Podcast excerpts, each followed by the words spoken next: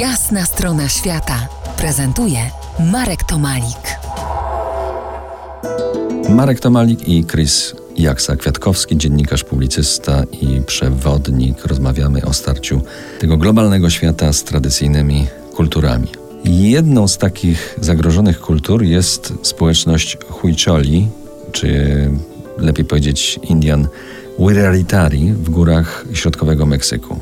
Dlaczego oni są zagrożeni? No tam mieszkają sobie w górach, to jest środkowy Meksyk, nie tak daleko znowuż od, e, od stolicy, od miasta Meksyk.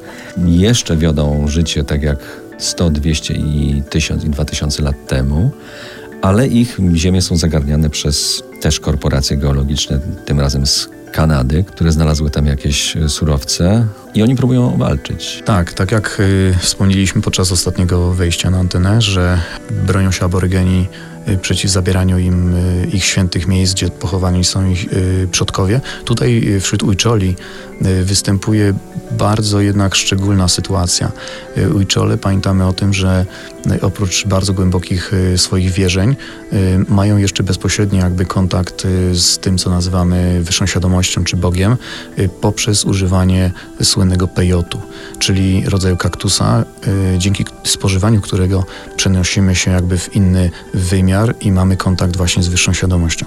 I po ten pejot oni wychodzą na pielgrzymki. Na, na pielgrzymki. Tam na w te góry, które są im zawłaszczane. Zawłaszczane. I, I to jest właśnie problem, że jakby to jest łamanie ich kręgosłupa kulturowego. Y, pejotu w czystej postaci nie da się uzyskać w innych y, rejonach. W związku z tym no, wyobraźmy sobie, że jeden z zasadniczych czynników, który warunkuje ich obecność w ogóle w tamtym rejonie i występowanie jako silnej z takiej struktury plemiennej, nagle zostaje złamana. No, wyobraźmy sobie, co się dzieje. I tylko przez to, że jakieś korporacje chcą wejść i zacząć y, kopać y, kopaliny.